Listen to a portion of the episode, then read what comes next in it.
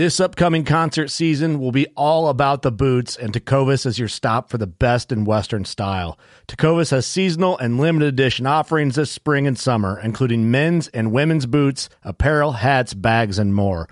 All Tecovas boots are made by hand in a time honored tradition with timeless styles that are always on trend. And Tecovas has first wear comfort with little to no break in period. It's hard to find this level of comfort paired with this level of style. Stop by your local Tecovas store, have a complimentary drink or two, that's WCB style, and shop new styles. The smell of fresh leather and friendly staff are at your service. Many stores even have leather custom branding to make your boots truly personalized. And with regular live music and events, there's no in store experience like it. If you can't make it into a store, just visit tecovas.com. That's T E C O V A S.com. They offer free shipping on all boots, as well as free returns and exchanges, and ship right to your door. Go to tecovas.com and find your new favorite pair of boots today. Fishing like a local isn't just about catching fish. It's about connecting with the environment and the people who call it home. It's about hearing the stories and traditions that have been passed down for generations and sharing unforgettable moments with the people you meet along the way. Fishing like a local is having an experience that stays with you forever. And with Fishing Booker, you can experience it too, no matter where you are. Discover your next adventure on Fishing Booker.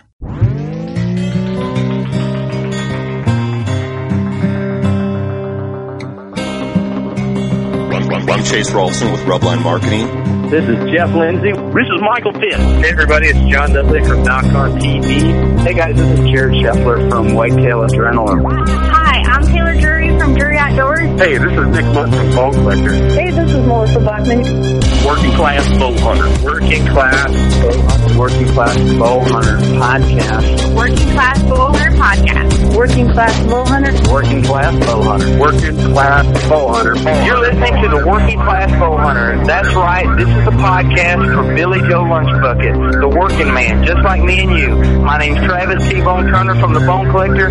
Thank you for tuning in. Nobody pushes the envelope like Working Class Bow Hunter. It's really, really not that good. Working class. Working class. Work, work, work, work, class, class. Work, work, class, class. Working class bow. It is episode number 214. And by the way, let me stop there and everybody, uh, let's get, uh, just want to give a round of applause because uh, we made it through the bad luck episode number 213. 213 was Oh, rough Good to get out. Lord, I just wanted to let you guys know we made it to 214 of the Working Class Bow Hunter podcast. Hold on, let me make sure everything's okay. Everything's Okay. checking in good. Yeah, all right, all right, we're good. Okay, Yeah, we're We're good, good. we're All right, good. we're good. What? Are you sure we're good? Eh, yeah, we're good. I think. Okay, all right, we're good. I think. 1600 bucks Slayer Place. That's where we are, right?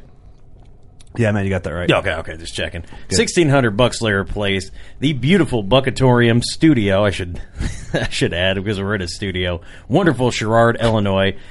The aforementioned Working Class Bow Hunter podcast. I am Steve. In the studio today is Curtis Geyer. Hey, everyone, r- run us around the table here. Oh, that's what I plan to do. Douglas. Um, Yo, Schmidt. yo, yo. I was going The to call stash. you something else. The stash. Doug Schmidt's in the house. They're returning, dude. I think you're the most frequent guest now. I know you guys can't get rid of me. You Clark might be. Cummings. I'm pretty sure he is. Someone get a tally on uh, how many times Clark's been on, and We'll then send you a sticker. stickers. Yeah, nice. Matt, welcome. and then Matt. I better, I better turn your mic on here, huh? Try it again. Hello. There we go. Oh, he ain't, dude. He ain't shy to talk to talk trash to all those people on Fortnite. Get right up on that mic. Oh, you're, you're a loser and you suck. I'm about to be on Working Class Bow Hunter podcast. My life's better than yours. All. Well, but uh, yeah, hey, veteran shout out. Let's tear into the it. vet shout out here. I want to get right into this one. This is uh this is a pretty slick deal, guys. So let me pull it up here. While Steve's pulling up the shout out, Oh. go to workingclassbowhunter.com, hit the contact form, and then there's the veteran shout out form. Within that, submit a veteran or active duty, whatever, and uh, let us know. Um, give us the pronunciation of their name, help us out, and uh, any other information you'd like to submit. And that goes directly to Steve's email. He has no reason not to see it. Yep, and I do. And the reason why it takes me a while to pull it up because I don't have an iPad. So uh, go to my GoFundMe and buy me an iPad. the vet's name. Uh, the vet shout out this week is Kyle, and I'm going to guess it's MacDonald. Uh, he's a Marine. Uh, your buddy wanted you to give a shout out, old Tony Richard. Our good buddy Tony Richard. Never met the guy, but I love him. Said Kyle loves our podcast, loves to bow hunt. Kind of loves it.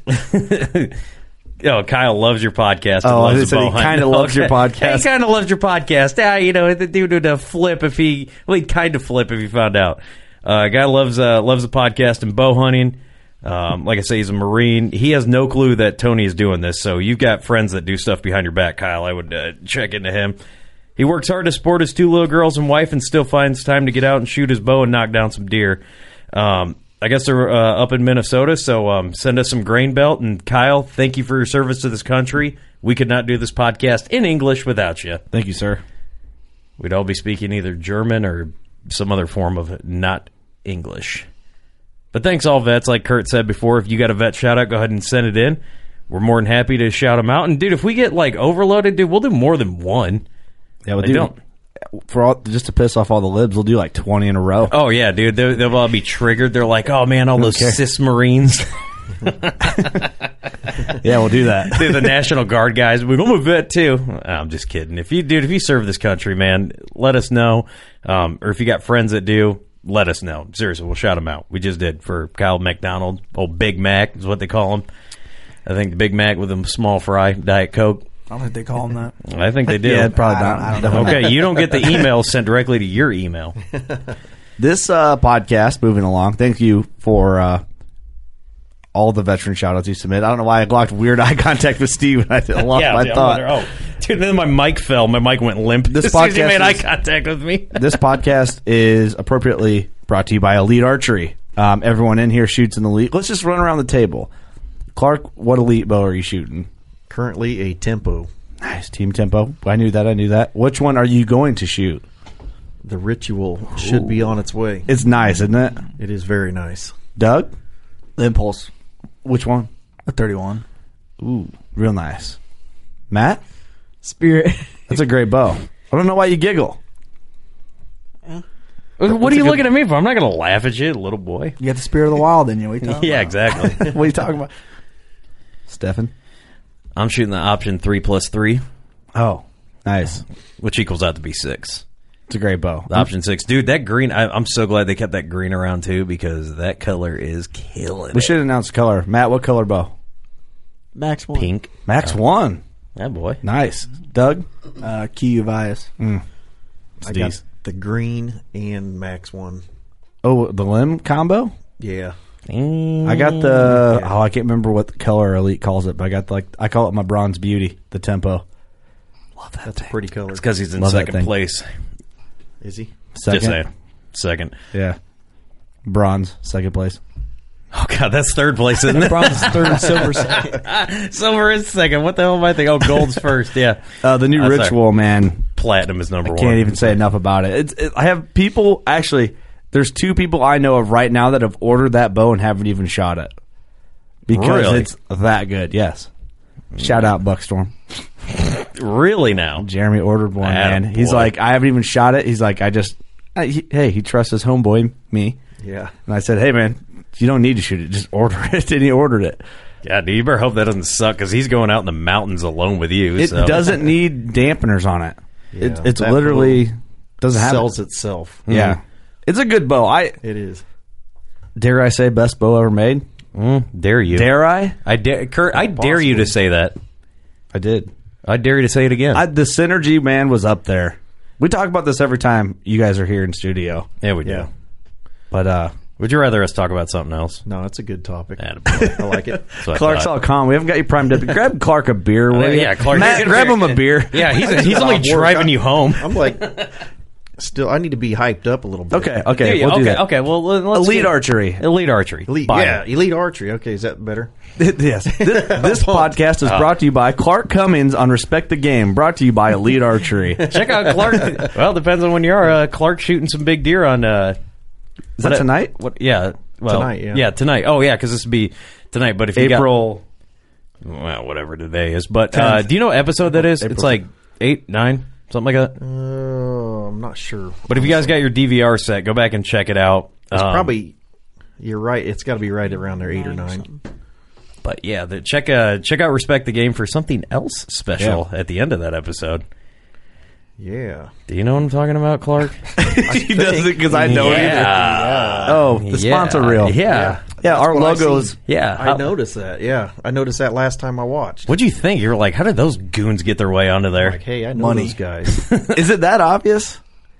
no, I seen it. Yeah. It is because I had a couple Yeah. other people uh, send me Snapchats of it, like, "Hey, I don't know if you know." I'm like, "Well, yeah, yeah, I know." I don't know if you know, like, where the hell else is our logo on there? Did they put them on We're all the new on the new trophy tape? the working class bow hunter edition. oh my god, dude! It's just all like three inches, It's like- and then it's like three inches, and then Steve just written down the tape. Easy to read if you're poor at math. dude. It, it- you know what they should It, do? it They should says do. three inches and then just says good enough after that. Dude, they should have that trophy tape that as soon as you get like two inches off, it says consult your local Pope and Young measurer. yeah. It's probably a real thing. We're, next thing I know, we're on like Buck McNeely's sponsor reel. Oh, dude, that'd be.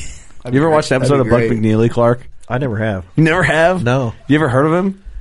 I don't. I don't think so. Oh. Man, Clark, we're, all right, I'm going to show you I- some. Buck- maybe I've seen it on Facebook or something. No, dude, know. he was on like he was on NBC Wild World of Wild World of Sports, really. and he was like the only hunting show. Like people who don't He's even probably hunt, the best hunter ever ever to live. people who don't, dude. He, He's a killer. I'll tell you what, dude. He he shot an alligator through some like drapes that you buy at like like these right here that you buy at like Bed Bath and Beyond. He shot a gator through one of them, dude. I'm not even making that up. I'll have, Yeah. to, I'll have to check that out. He, he reads books a lot when he hunts. He states the obvious. Yeah, Sometimes the footage doesn't even match up. We'll just show you. Dude, it's awesome. Everyone YouTube Buck McNeely. We're just making this guy money. I don't, I don't care, dude. If that means if he, makes deserves money, it. he gets to keep putting whatever he's putting out. Now I'm happy with that. Does so he shoot an elite bow? I know. I do. The guy's probably never shot a bow. Slingshot. I don't know. Unless he puts an elite sticker on a rifle, I don't know, dude. Okay, this podcast transitioning. Thank you, Buck McNeely, for the laughs. Um, HHA Sports. Um, HHA is a often debated topic because it's the single pin. There's a lot of guys that aren't fans of the single pin, but I, it's a good transition. Clark, I know you don't shoot HHA, but single pin or multi pin? I like single. Why do you like single pin? Just sell sell the single pin in general. To me, it's a lot easier to, I guess, gain uh, acquisition to your target. Mm-hmm. I like. I don't like it's.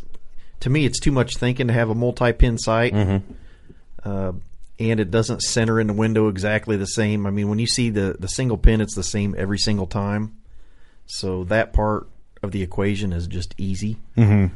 Uh, set your set your dial and It's Let it easier to make it instinctive. yeah, like uh, the man that is tough to explain field of view pretty Yeah. much is what it is for me personally but Yeah, you're not having to think about okay, well, which pin and and then Yeah. the other thing is sometimes those pins, if you're these modern bows shoot fast enough that it, that if you have them at 20, 30, 40, they're still pretty tight together, and you Mm-hmm. Right. put it on a deer, that's gonna cloudy up it here does. It, it what just, were you gonna say? i wasn't gonna say fuck if that's what you thought I was gonna was say. just, I was checking. it- it- to me, it's Just just, checking, too bro. busy. It's like I just think it's a little busy in my sight picture. I don't Yeah. like that. I, I I like the simplicity of a single pin. i agree And we talked about this last time here in studio we did the whitetail was that the last time the whitetail angle podcast we did with you uh, ross and um, austin Yep. and uh, ross's went away from the single pin which is interesting and uh, i was trying to get you guys in a fight about it but you, you guys were just didn't want to We, fight we fought later. Yeah, it was pretty cool, dude. We filmed it. yeah. you whooped his ass outside my gravel driveway It's a World Star, dude. He suplexed him onto your tonneau cover. Yeah. it was pretty cool. hand me a beer fridge. Um, but thank you to HHA. Single pin. Try it out. If it's not for you, get it. But uh, I think if you practice a full summer, I think you realize the benefits of it pretty quick.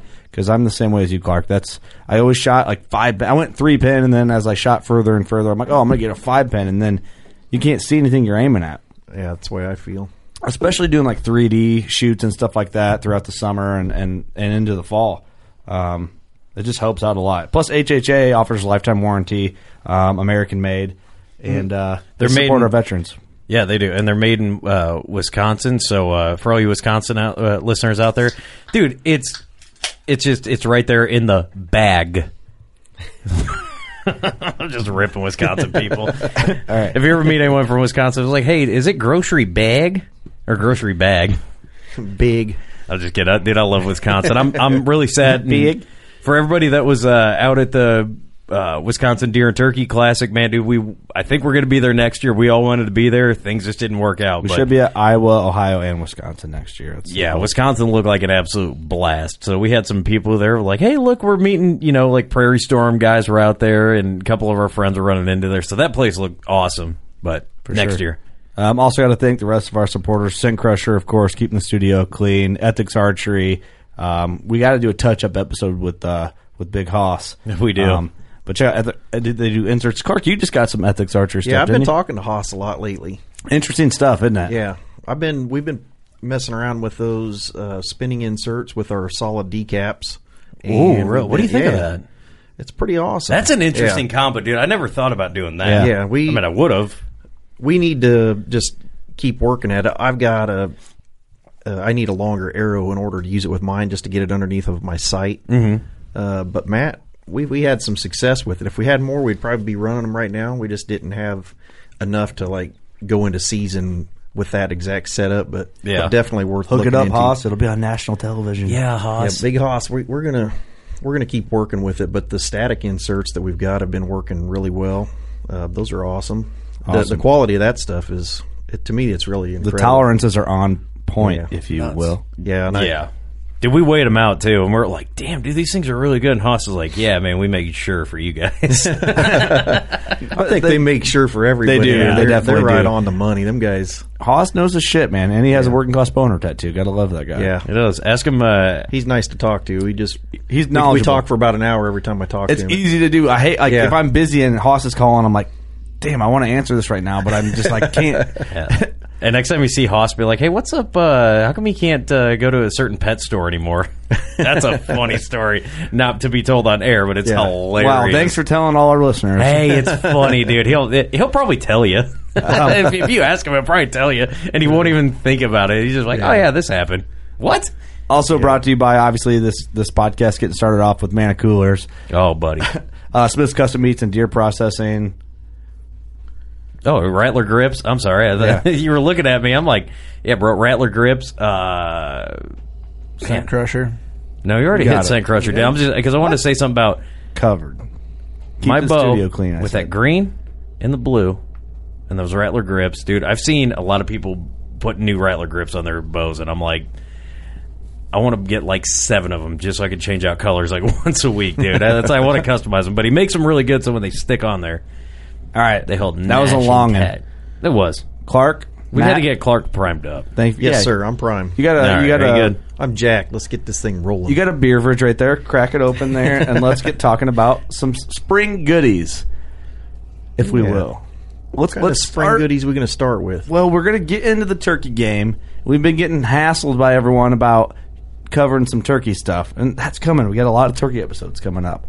Um, let her rip. There you go. I'm ready. Food plots. So I've been texting you a lot about food plots the last month or so. Um, on my new lease, I have the option to plant some stuff for once, and I feel like there's a lot of guys that are want. We've talked about this before, but um, wanting to get into just getting something in the ground, whether it's like a poor man plot or if they have access to equipment or renting equipment or hand tools or garden tillers or whatever. Um, spring. Let's just break it down from simplistic, like planting in the spring. What's the first step, and what are the best things to plant? The first step is going to be your soil prep. Um, honestly, the the very first step I would go to is a soil test.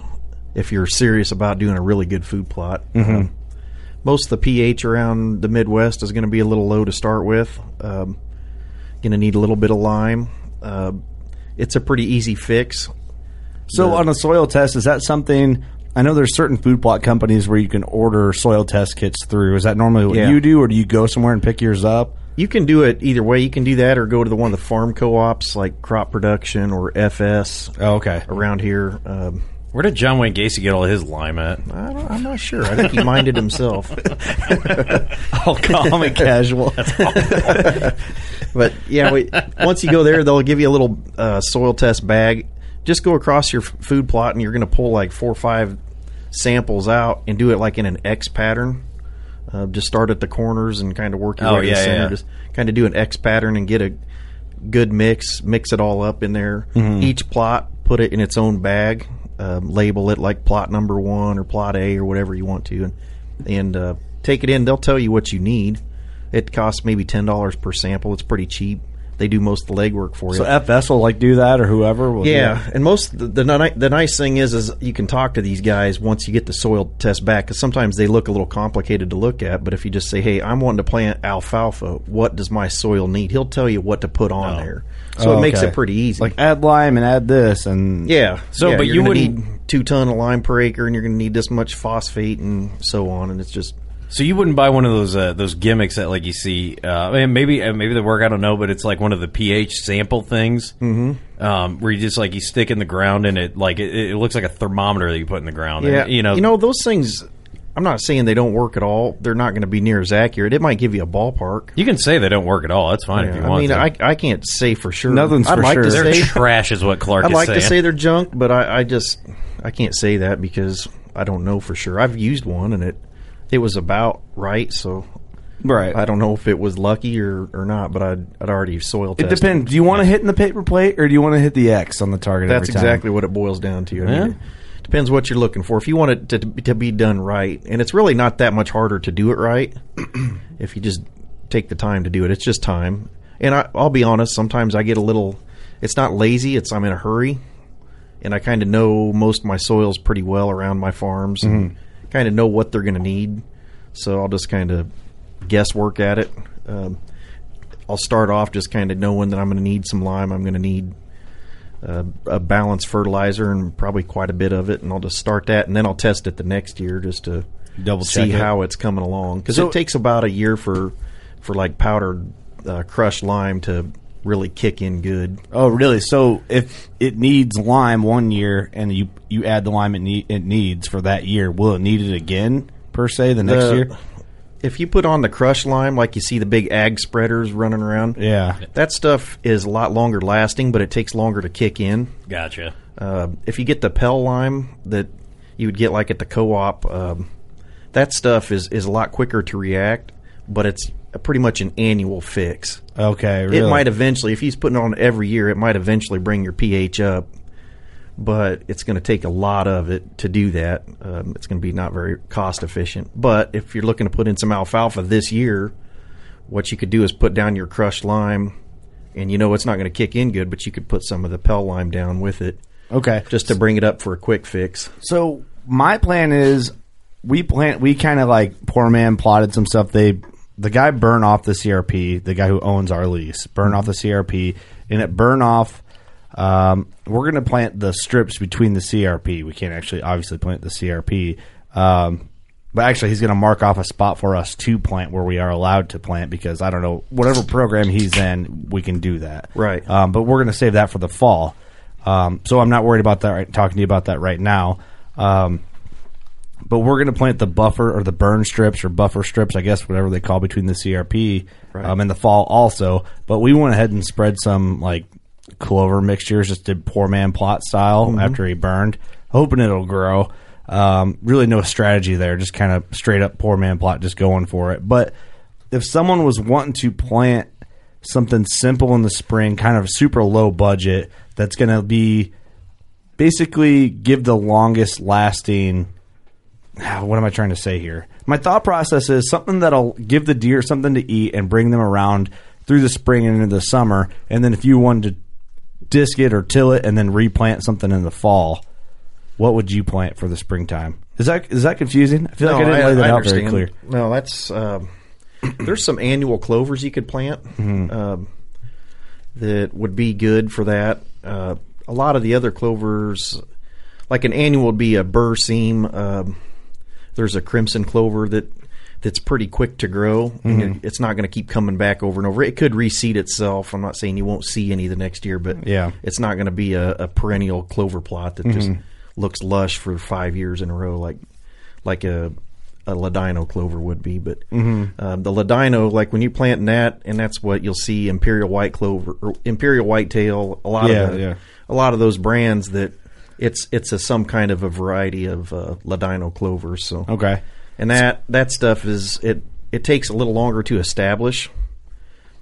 But once it's established, you've got it for a few years. Where if you It go take, with like year after year of planting, is that what you mean by establish it? Well, no, I mean it would just you would plant it one year and get five years of usage out of it. Okay. Um, so we did plant some clover, and I know there's a spot that we have to meet up, and he's going to mark it off. We're going to plant this here in the spring, and I think we were planning on doing just kind of like a straight clover plot that, and then turning it over and planting something for the fall, Okay. like in August. I don't Yeah. know. Is that a good idea? It's not a bad idea because the, through the spring and summer, it's going to once that clover comes up, it's going to be putting uh, nitrogen into the ground. Okay, so it'll be overall, it'll be healthier for the soil. Yeah, it, it helps helps the soil, and if you till it in green, it kind of gives that green manure. Um, it'll rot in the soil and kind of decompose. And Oh, yeah. Hmm. give it a nice little boost of uh, stuff for the next crop that's coming up, whether it be brassica or uh, some kind of cereal grain mix that you're going to be putting in. Yeah, our- our plan is to ha- something that's going to stay green. I think. Yeah, I don't really know. That's another podcast to happen. Yeah. late summer. Um, so clovers are kind of basically a, a good baseline across the board.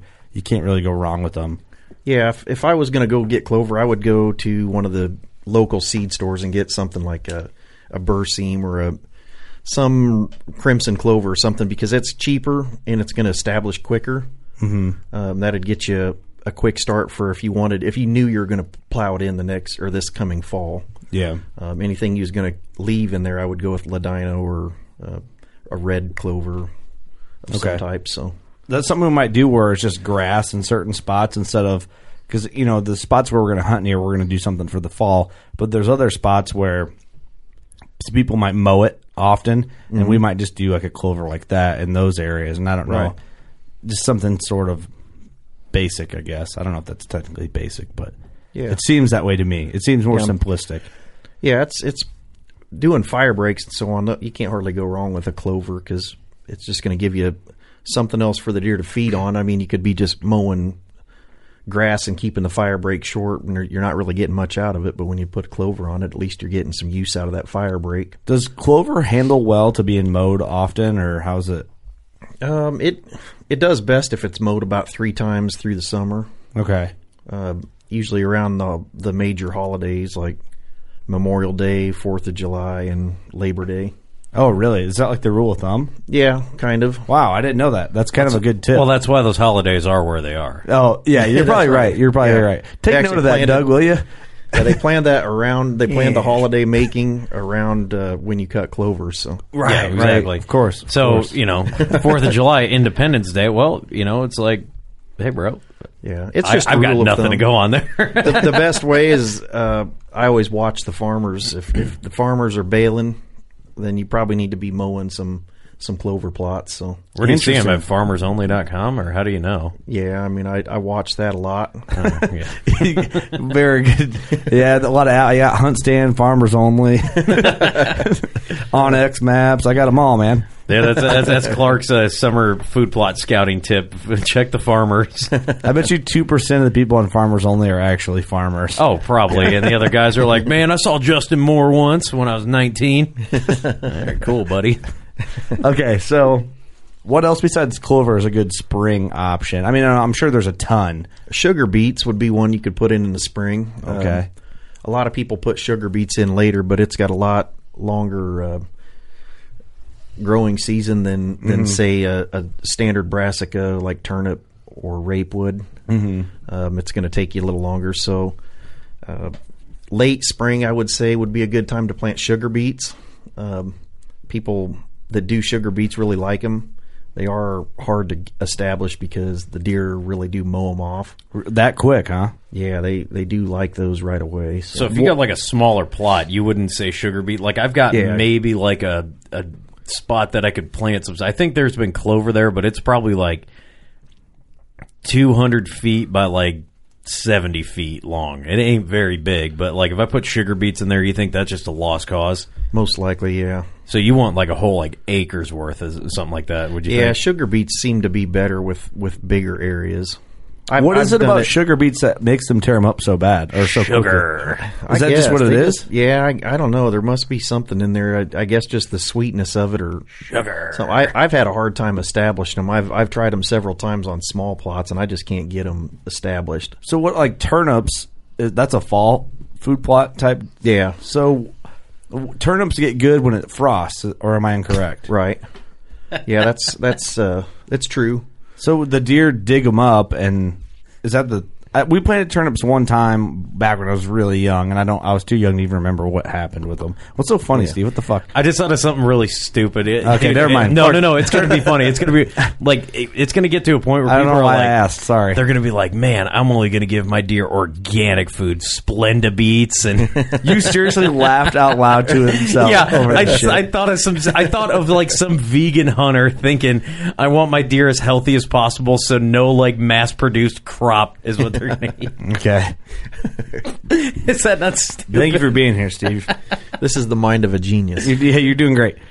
So uh, a, All right, you guys. I we laugh now, but like in ten years, yeah, you're going to be like, "Dude, Steve, he was He probably is right. yeah, you seem so dumb now on episode all the way up to two fourteen, but when we get to like episode five thousand, some whatever, Yeah, you're we're like, like- holy shit, he's right about everything. Damn, dude. all those wrestling references make FBI you will be in contact with you. Steve Stradamus. Dude, people used to say when people are like, no, the earth is flat, they go, those people are dumb. And now they're like, man, those people are Man, Steve's been passing deer, been passing bucks on his. No wonder Steve hasn't killed shit. He's passed on his deer. He's killing 400 inch deer now. Hashtag do the research. so back to turnips. That's a fall. Yeah, fall plant. Most of the time, uh, turnips. There, there's an old farmer saying it's uh, wet or dry. Twenty fifth of July. That's when you want to plant your turnips. I've actually Really? had better luck planting them a little earlier than that. Okay, so does a turnip because they get big? Mm-hmm. I have some wet areas where it kind of there might be some standing water. How does a turnip handle that sort of stuff? Is it? I, I- feel like it's Yeah, I don't like planting it in real wet areas personally. I like Okay. it. I like it up. They seem to me. I've had better luck planting them in a little, not dry soil, but stuff that drains well. Okay because there's two spots we have an option to plant. One's kind of on a, a slanted hillside. One's a low area, and I don't know like I don't know enough about what to plant the, in an area that's wet a lot, or if there's anything that's going to make it. I've had good luck with turnips in wet areas that were not wet for that particular season. Um, but when it actually is a wet area that stays wet through that whole season, I just haven't had great luck planting turnips with that. What's one of the oddest things that you've just planted that like the deer hit? Like, say you accidentally, you know, got seeds mixed up. You got like jalapenos or something. You're like, dude, Jalapenos. crushing Yeah. it. I planted a whole jalapeno plot. hell I had this deer buck I named Pedro. and it was we had this we had the farm garden. Matt may remember this, but we had what we called the farm garden. And Oh, this, this is really real real thing? yeah, This this, is- is okay, yeah, oh this my is- God. I thought we you were being literally at a the front of our farm. We had this. I you mean, racist. it was there was this we had a little small garden and I put just peppers and stuff stuff that I ran out of room at home. So I took them into the farm and I just tilled up a small area and thought stuff the deer won't eat. So Oh no! this one deer kept coming back in. He wasn't a big buck. He's a two and a half year old but he'd come uh-huh. in and he would always eat like the cayenne peppers. Nuh-uh. So I just named him Pedro, and I was hoping he'd grow huge so that I could still call him Pedro when I got him. But he he died disappeared. that year. He probably No. died. You know, uh, you can tell when you're like you're like looking for deer droppings. You go, oh, he totally was Yeah. here. I can tell. Pedro was here. It's just, Don't say I thought I want to see what's eating it, and you could see because he's like he would walk up to him and he was kind of like scared, and he would he would walk up funny. You could tell in the pictures that he's just walking up funny, like he was, and he would eat, and you could see where it was almost like he'd eat it and run off. well, it's like burning. But he'd come back and eat them as soon as they grew again. He'd be back in there. because he was probably trying to impress a girl. He's like, I'm not very big. I'm not going to win a fight. I got to win her somehow. Yeah, I'm going to plant a Carolina Reaper next time. Oh my god, dude! Is that is that cruel? Is that no, they is probably that don't illegal? Have, dude, they probably don't have I the don't same know. taste buds. I don't know if they'd have the same. Ah, that's what I wondered. Maybe what they he thought. would. His reaction, just and this is photos. I didn't have it on video, but just photos because I want to see what was eating in my garden. dude, I, I kind of want to plant Clark. Yeah, You got to plant some hot pepper and have it on video on trail cam just That to see what funny. gets on. Come on, man. That's mean, but yeah, do it. Yeah. Well, Turn- they know if you eat one little bit, you don't eat another one. I couldn't believe he ate it. I just I didn't think they'd eat it. But the thing that they ate the most out, and I wish I had a whole field full of them, Brussels sprouts. I could. Oh, I don't really? know why we planted them because I don't even like Brussels sprouts, but we planted these things, and the deer just devastated them. Really? They dug them completely. Every row was just dug. Deer tracks everywhere. How like were they like mature? They Brussels were just about ready, Like, just about ready to take out of the garden, and they just wiped them out, and they dug them completely out. There was nothing left. How much would it cost to plant like a full acre? Of Oh, That's what shit, I was that's probably thinking. I need to find bulk Brussels sprouts. dude, I need a fifty pound bag of Brussels sprouts. They're gonna like, dude. You're gonna go in and ask them at FS, and they're like, "Get out of here right now!" And then they like they call the like the farm police. I think we got the There's guy. a picture of Clark up on the cork board there. It's all black. Don't sell this weirdo. He's feeding deer hot peppers and Brussels sprouts. What the hell's wrong with this guy? I thought you were going to say you planted acres of, an acre of jalapeno. No, that would be funny. they didn't bother the jalapeno. It was the cayenne peppers is what he liked. I don't Man, know that's why. wild. Do you think they'd That's eat bell funny. peppers? I don't know. Oh, I'm sure any leaf type material. I'm sure they'd eat. Man, Yeah. why not? Like it's just foliage. Yeah. Dude, they probably wouldn't eat potatoes if you plant them. I don't know if they would eat the pepper. Well, they might. They eat like Yeah. locust pods and shit. Yeah, they actually this one ate the pepper because at first he just bit it, and then then after that, when they would grow, I'd just just about the time you'd think they was almost ready, you come back and they're gone Wow, again. that's so amazing. That's really interesting. Actually, it would be fun to plant like a whole garden or like a circle garden, just like where it's they could just take their like a buffet. Yeah. they could take Just their see what pick, they want? Just plant the most random shit. I bet Yeah. they'd crush tomatoes. They didn't bother that. That's the one thing Really? they didn't bother. I, I had tomatoes on the farm and they didn't bother them too. Not much. even like the leaves of the tomato plant. They they might have nipped at them a little, but they didn't. They didn't ruin them. What else did you? Uh, damn, dude. Dude, this is when, when I blowing went to my mind. taxidermy school, the guy had a live deer in the pen for references, and you could take any branch off anything. I mean, these aren't like vegetable plants, but they're just leaves, and just the deer would come up, and you'd feed it to him a little lawnmower, just mow them all down. Don't matter what you grabbed. He could pick a plant off the ground and feed him the. Le- he just eat it, and I, I imagine they just eat that shit all the time. Oh, Yeah. probably. I'm sure. You think carrots? They would Carrots, Oh, yeah, yeah, I've for heard sure. carrots are good. I've never tried them personally, but I've read an, ar- an article about carrots in it. Well, look at turnips a root. Yeah, I think any So- root like that would be pretty good. Bread and onion though. I don't know. I don't know. I bet you'd be like a like a early, like a, an onion that we wouldn't eat, but like early in the growth stage. I imagine they'd probably tear it up. They might. They'd have the worst there breath out there. So okay, back to like so clovers are a safe bet on anything. They, it seems like a is it a pretty hardy plant? You can kind of spread clover, do a poor man plot with clover, and It is. Um, certain breeds of clover do better. You still want your your pH. You're going to get better results if your pH is up closer to 7 Mm-hmm. Most of the stuff around here, um, speaking for our our area of, of Illinois, seems like it's usually in the low fives. And if you can bring it up into the like six and a half to seven range, uh, it seems to be better. okay, Just as taller, more lush, um, seems to be better. Just uses the fertilizer better when you do that. So okay. Um, something else I want to talk about. So because I did clover mix, whatever, and um, I don't know if there's something that comes to mind that we haven't covered. That'd be a good um, safe bet to plant for a spring food plot um, besides the clover. Um, so if you have something in mind, bring it Yeah. up. But um, I wanted to get to eventually that green screen grass that I've been kind of obsessed with texting you about all the time. That stuff's awesome. Uh, that's that's from Arrow Seed Company. It's thirty nine dollars for a acre bag, and if you stretch out what you really need, you only need about a twelve to fifteen feet section of it. So I mean, if you Wide? break that down, yeah, I mean you can do a lot So with with a one acre bag. the reason why I'm so interested in that is there's a county road that oh, can you basically see my property from. Yeah. And we found two spikes this year looking for sheds that had 556 or two, 22 holes in the shoulders. Somebody was shooting some deer from the road, which is absolute bullshit. Um, but I thought I'll plant that green screen because you said it grows super tall. Yeah. Um, and throughout different areas on the property, along the whole fence line along the road. Um, and then maybe throughout some of those buffer strips where I'm not going to hunt anywhere near to give those deer some um, concealment to move back and forth for wherever they're moving through CRP or for our food plot that we plant or wherever it may be. Yeah, that that stuff's awesome. For there's so many different uses for it. Uh, whether you're screening the roads or screening your approach route, how you're going to walk to your stand. Um, it could even be just a section of food plot. I've I've heard of some guys. It might have been been Larry. I can't remember. Some some people that have like a one acre plot of clover, and they want the deer to just move around better. And they'll plant a strip through the center of it just so they have to basically walk around it to look and see what's on the other side. Oh, Ooh. really? Yeah. Playing to mind games with the deer. Yeah. that's something we do need to transition to is the the layouts of food plots. Yeah. Um, I know it's something you want to talk about. Then we'll get into the turkey game here. Um, so what what like you just said, you can strategically plant things to make deer move a certain way or act a certain way around a certain crop. I guess.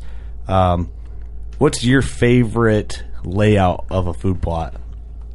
Probably my favorite would be uh, like an hourglass shape.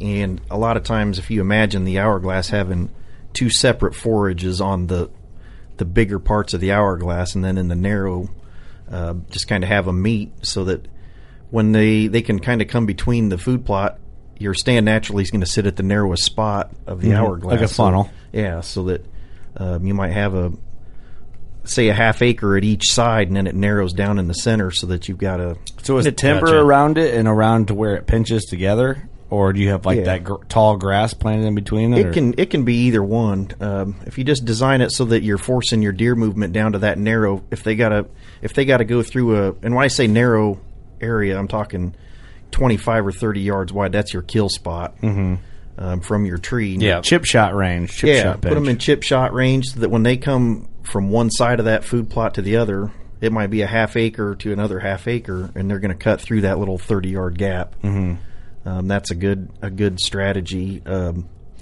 just a, a nice angled plot where, say, it's got two legs and it, that they can't really see.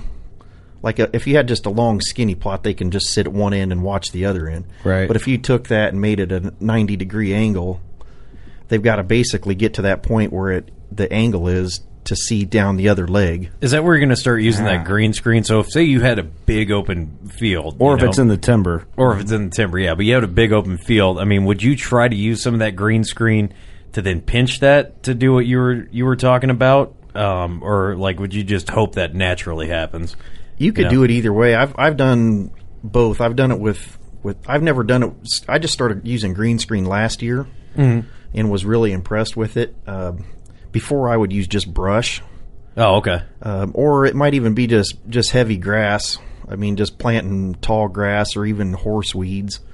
Uh, you can make horse weeds grow, which is basically ragweed, just Yeah. just by disking up ground most of the time. If you just disc it and leave it, you'll wind up having some really tall weeds by the end of the summer. Most Oh, of the really? time. Yeah. Hmm. I, I don't know anything about this shit. That's amazing. Yeah, actually. yeah. I mean, it's not always, but a lot of times, if you just disc something up, it like stirs up all them natural seeds, and it just mm. it just kind of explodes by the end of the summer. Hmm. When's the best time to plant the green screen? Um, I would say probably in June. Oh, really? Yes, yeah, So if there's uh, grass already there, can you plant that green screen with it? Yeah. You're better. Or you, di- or you I would it work it up. Yeah, would work it, okay. Yeah, you you want it to be nice, clean dirt. To Okay, let me throw this at you.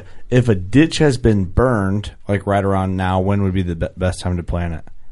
Would you just Uh, could you throw it down now? I wouldn't. Um, and I'm, I'm not saying you couldn't. I, I would personally wait just a little bit longer. Um, it's a sorghum, and most sorghums do a little better later. Mm, okay. Um, so we're still in that cold, cold time, and Yeah. I, I just don't think that it would Which do it as well right now. Okay. Okay. Because that's something I am gonna try in certain areas just to see how it works. Yeah, It looks really good, dude. I was like walking through, I'm like, what the hell, dude? This is awesome looking. yeah. Oh, it's crazy stuff. Yeah, Steve's seen it firsthand. Yeah, I was gonna Yeah. say, how the hell did you see it? But I'm like, oh yeah, you mooch. well, yeah. You what I would do happen. is, like you were talking about, you had some areas that you thought would would be good for it. Now, go in there as soon as that starts to green up and just spray with Roundup Oh, okay. uh, ahead of time, so that way when you do go to plant it, you've already kind of taken that first step towards your weed control. Okay. But if you're trying to keep your land as non-GMO as possible, don't use Roundup either. Bad choice. Bad choice. Yeah. No Monsanto, none here. Yeah, you could just walk around with a torch. yeah, there you go. Burn With butane. Yeah, with butane. That's right. Did we hit the Um, basics of spring food plotting? Do you think? Yeah, I mean, There's something we missed. The only I'm thing, sure there's the only lot. thing I'll, I'll add to that is um, clover seems to do better in lower moist soil. Um, if you're on upland that's seeing more sun, alfalfa tends to do a little better. Uh, When's it, that's a spring alfalfa is? yeah, you could plant alfalfa anytime, just from about right now on. I mean, Oh, really? yeah, till around May fifteenth. Okay. So I would I would do the same with clover if I was doing a spring planting. Much beyond May fifteenth, it's okay if you get a lot of rain, but it starts to hit that dry time when it because you got to figure it's going to be a couple weeks before you really see it grow, and then you get into June and you start hitting them dry summer days. Right. Yeah, yeah. And so if, I not- already seeded some clover, and I'm, I'm is that clover going to suffer? With all no, this so cold? clover right now should be all right because Okay. Um, you can frost seed clover.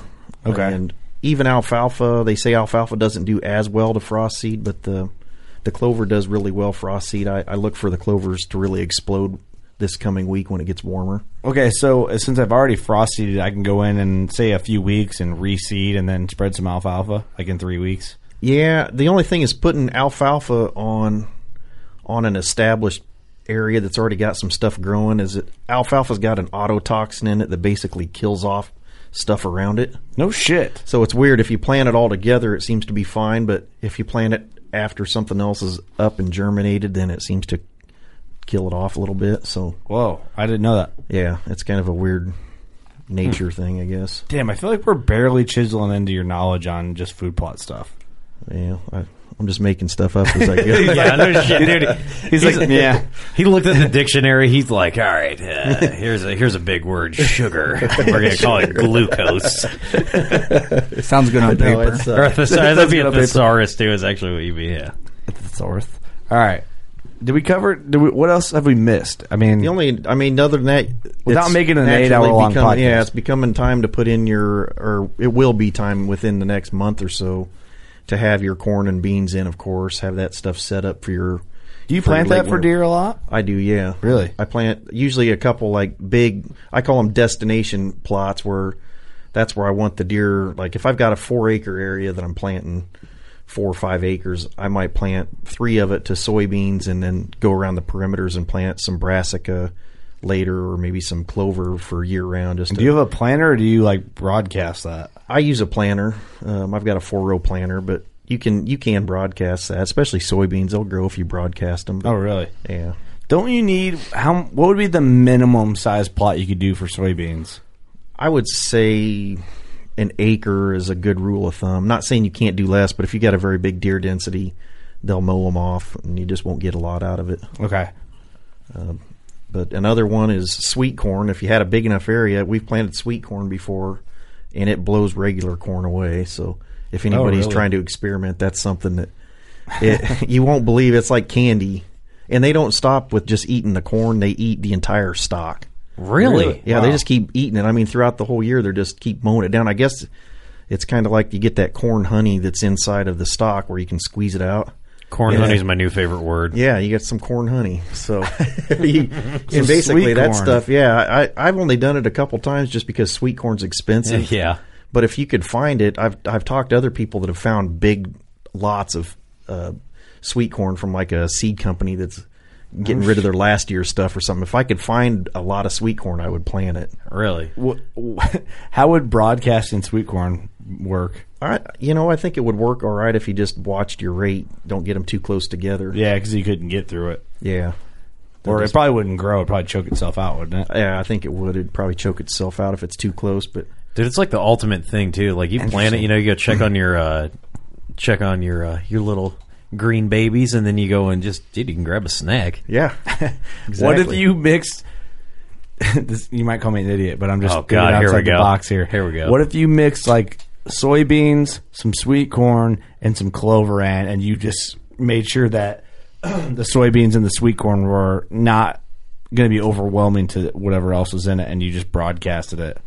I think you could do good. You'd about have to put your your corn and your sweet or uh, your soybeans and your sweet corn down first, Yeah, and then go back over it with the where the bare dirt was, and, Yeah. or the in between. yeah to spread. Would that the- be stupid, or do you think it'd be? I don't think it's stupid because I there's a lot of bird mixes that are similar to that. They'll have sorghum and corn and soybeans and stuff in Mm-hmm. it, and they grow. I mean, the biggest problem is it's just so hard to get a ear of corn out of it because Right, right. it always tends to get overpopulated. I get that. All right. Interesting. Okay. Well, I I know what I'm going to stick to, and uh, all of the listeners can, you know, you can decide what you're going to stick to, what you're going to do. Um, I don't normally do like a poor man plot, but we've been talking about maybe trying to put a real plot in, and I'll take some awesome photos of Clark planting my food plots for me. yeah. With his shirt off, driving the tractor. With his shirt off. Yeah. Don't know why. That, this is going to be good. I'm like Clark. Why is your shirt off, man? Just farmers only, man. Dude, why do you got a Tasmanian devil tattoo? I thought that was out in the 80s. Oh, my bad. I was Got thinking older. about getting this awesome tattoo that said Parliament. Oh, dang burn. Yikes, Clark. Oh, man. That, man. Fun I- fact: If you can guess who has a Parliament tattoo, and not the cigarettes or the British form of government. all right, can we transition to turkeys? Yeah, we can. Fifty minutes in there. I'm ready to go after turkeys. It's okay. All right, here we go. Kansas in a Now he's couple fired days. up. Me too. Now Clark's All of a finally sudden, ready you to just seen my eyes kind of pop open. Finally, that's how we should have started out. Kansas bound in a couple of days. Clark, you're going to Kansas. Yeah, I'm going to Same Kansas day. first time. Me and Doug are going to Kansas as well for the first time. Oh yeah. Wait, did you guys Big figure Doug. out how far apart you guys are going to be? Well, you're going to be in. Uh, I sent you that. El Dorado is where Yeah. we're gonna be. Uh, we're going to be in. Uh, give me a moment. Scott City, right? Um, How far is from Wichita are you guys? Pretty far. we're west central Kansas is where Oh, we're you're going. ways over. Um, I would say we're east central. we are going to be in. Shit. Uh, Prairie View, Kansas. Oh, Prairie View. Prairie Storm Outfitting makes sense. Ha, Yeah. ha, I get That it. does make sense. So yeah, Jeez. West Central ish, Kansas. First time ever going to Kansas. Fun fact, and first time hunting out of state for me ever. Oh, really? So I'm pretty jacked about it. And first opportunity out of at a different critter or subspecies of a critter. Yeah, I'm me excited to hunt I'm hoping to get a Rio. Be cool, man. They said where we're at, you'll have some places. It depends which farm we go to, but some have hybrids. Some Really? have easterns, and and then there's some areas that just have pure Rios. So What's what's a hybrid look like between an Eastern and a Rio? I think it's it's kind of hard to distinguish. I mean, unless you know what you're looking for. It's like a blend color, or yeah, is it just one much. or the other? It's just uh, kind of looks like a eastern, I think, more, but just a little darker tips on the feathers. Is the way I understood. But I so I'm glad where we're going. one It, it should just be pure Rios where, we're- where we are going. God, what a Um, that'd be letdown cool. if you see Easterns. yeah, I'm excited, man, because I would like to get the slam, which we talked about this a little bit last podcast. Mm-hmm. Slam is, I'm sure you know, Clark. The whole, do you have a slam or you don't? No, I've, 'Cause I've only haven't hunted easterns. I've never Okay. I've never hunted any of the other subspecies. So it's Easterns, which is a Midwestern turkey. Mm-hmm. Rios, which is southwest ish, yeah, right? yeah, and I then would say west southwest. Merriams are northwest, Those are beautiful birds. and then Osceolas are Florida, right. only Florida. Yep. And then there's different variations of like there's the Mexican Osceola, right? Yeah, like a Gould. Yeah. Yeah, is that a, is that a Gould's? Yeah, I think I Gould's? think. Yeah, I don't See, know. if people that's the- people sent us like pictures, and they're like, "Is this what you're talking about?" We're like, "Yeah." I don't know if that's what we were talking about." I think it's a It is. Mexican That's what we're turkey. Well, then there's those ocellated ones that you have you seen those? the They're crazy like- peacock looking ones. Yeah. yeah, that's the one we're talking about. Oh, Yeah, okay, it's yeah. like crazy colorful. yeah, I think they're called ocellated. then the turkeys. ultimate turkey, the turkey vulture. Yeah, there we go. Probably don't want to shoot one of those. I don't know if that's legal to shoot those or not, or as we call them around here, beer buzzards.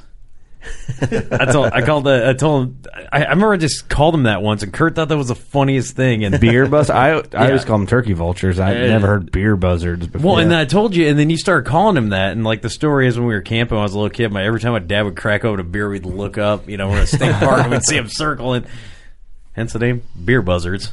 you're an idiot. All right, um, I didn't come up with that. How am I the idiot for telling you you this? come from Oh. a family of idiots. Oh, come on, bro. Um, I was going to all about wild turkeys.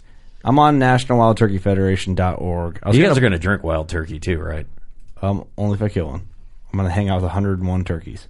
Are you guys strictly bow hunting? I imagine. Yeah, we're just bow hunting. okay. Yeah, because it's only bow season this weekend, right? I'm not sure. I'm pretty sure it is. I don't know my regulations at Kansas. think it too. is. Yeah, you guys using both bows then? Yeah, we're definitely bowing. Matt and I. because this will be for respect the game. You gonna kill one, Matt? We'll try. Big ol' one. Attaboy. Go Try gobbler. again.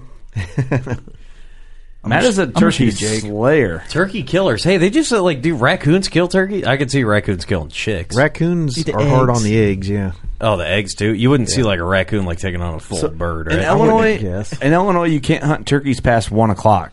Right. Is that all seasons, one through five? Yeah. Man, what's their what reasoning on that? Is it because of the nest? Sorry, is that monitor bright? I've heard I've heard both, but not ever from a biologist, so I'm not really sure. But I've heard it's um, just to give them some time to basically nest time, do their nesting, and um, even their breeding season a little undisturbed. Just let them have the afternoon to be turkeys. But the other the other theory I've Afternoon heard delight. is because of the mushroom people. It Oh, allows really? people in the state parks to have a time to go mushrooming, and I don't know Okay, which, listen. which theory's true. Drop the morel mushroom. It's all about hen of the woods in the fall. hen of the woods are good. Man, I, I'm telling you, I had hen of the woods last uh, within the last couple of years for the first time. Yeah. you get so much more for than you do for a morel. I love Yeah. morels. Don't get me wrong. But I you just- find one hen of the woods you can eat for a while. Yeah, you have all the morels you'll find for a year almost. Yeah, you find three hen of the woods. Oh, they. I know what you're talking about now. It's like a blossom look. Yeah, and they a- like peel apart. They're good, man. They're good. Pull a picture up. I, I measured a deer for a guy, and as like a thank you, like gift, he gave me two full blown gallon bags full of hen of the woods. Wow. Didn't Justin Timberlake do that song? Hen of the Woods. I'm not sure about no, that. it's Man So of the let's Woods. let's run through this with real ya. quick since we're talking about like the subspecies wild turkey. We did this last episode a little bit, but since this is a turkey episode we're getting into now, um, I just think it deserves a refresher. Um, Eastern, uh, which is sort of like the basic baseline turkey, right? Yeah, I would Yeah, say that's the most common. like, yeah, most common. I would say It's the whitetail of turkey. Basically. Well, I would say the most common is the uh, white farm raised turkey, since there's more of those than any other turkey. Can I have a would you Would you like? a Um, Osceola, Florida wild turkey, which we knew that we called that one. Um, I think the eastern's the biggest. Rio Grande, which is what we're hunting this weekend. How cool would it be if we all got one? I'm gonna go with uh, butterball is probably the biggest, Uh, just by averages.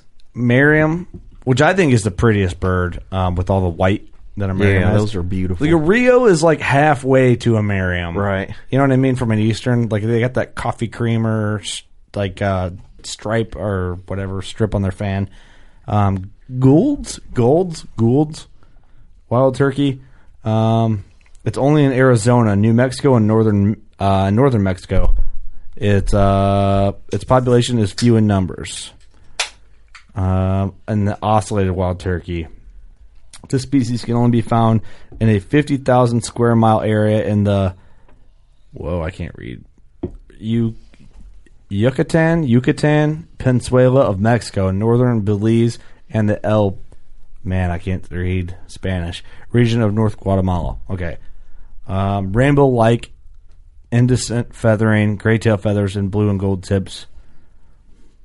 Adult males weigh 11 to 12 pounds. Them are small. That is very small. What's a no beard, very long spurs. High pitched gobbles are preceded by a hollow drumming sound. So 11 to 12 pounds, and the ocellated turkey, what's an eastern? 18 to 30 pounds. Yeah. Matt Matt got one last year, thirty point six. Really? Yeah. Man. They need to update their page. yeah. Um, Yeah. They need to put an asterisk in your name right next to Asterisk that. Matt Cummins. Dude, I'm kind of looking at because I was I was trying to look up, you know, why why all the farm raised turkeys are pure white. You know, if you ever seen them, they look like turkeys, but they're pure white. Dude, I found this one. It's called a bourbon red. It's a domestic turkey breed. Dude, that thing is sick looking. like it's on Google, so they're not going into like they're just going to different things. So it's kind of weird where these. We've been talking about like wild turkeys the whole time. Steve's been on That is pretty domesticated cool, turkeys though. from the get. Is that not cool? That's kinda Well, no, but the but the thing is, I'm kind of curious of how they how they pulled that off. You know what? neat is they at? what subspecies they pulled that did they originate as easterns and then I hear you. You Think know, I'm- it is I- I'm- interesting. I bet you it's you had to dig back really far. I imagine it's an eastern inbred that's been pumped full of a bunch of stuff to make them fifty pounds. yeah and, i mean it has to be because you know and then you think of like uh Well, eastern's the biggest subspecies, so I'd imagine it's an eastern like descendant. I would think. That's just kind been- where I'm, I'm curious about that now i shouldn't be as curious as i am but it's piqued my interest because like now you're like what kind of turkey am i eating You know, Well, where did the like the Pilgrims and the Indians have Thanksgiving? That would be probably the exactly. first. What did they? Um, Yeah. Was it a Merriam or was it? It had to be an Eastern because they were on the Eastern Shore. Yeah, good, good, good But job. you never know, dude. I would I would say Easterns. I'm still thinking it was a butterball turkey. I it, bet was, you it was the first Dude, butterball turkey. I bet turkey. you Rios and Merriams didn't even exist. I bet you they didn't. It's Maybe probably some man-made thing that I, I wonder. could be. they inbred them somewhere. There's somebody that's a biologist on turkey screaming right They, now. dude, if they are a scientist or anyone well respected, they're not listening to this podcast right now. Right. Shout out to all the fans who are still with us. You guys are homies, but you come on, you get it. None of you are doctors, neither Working am I. class bow hunter. Dirty hands, clean money. Welcome to the show. Okay, we're gonna go through. Uh, can we do that? Want to do the social media things? That'll just dive us right into some Yeah. turkey stuff here. Yeah, that's fine. Um, Scott Clarkey, our only Canadian listener. Um, what's the best thing to do if you accidentally bust the birds off the roost? Still set up there and hope they come back? With a question mark. Yeah, that that's a good question because that sometimes happens, um, and hopefully when that happens, the the toms go a different direction than the hens. If you if you can split the the flock, uh, people actually do that sometimes on purpose. Really? Yeah, when you're having henned up gobblers that you just can't work, they'll just bust the flock. And turkeys usually don't take a real long time to kind of forget. It's not like a deer that that that day's boogered. I mean, Right, right. uh, I personally don't bust them intentionally in the spring. I've heard of other people doing it. I have intentionally busted them in the fall. So how do you bust them in the spring or the fall? What's the just going loud? Turkey pushing. Basically, you just get.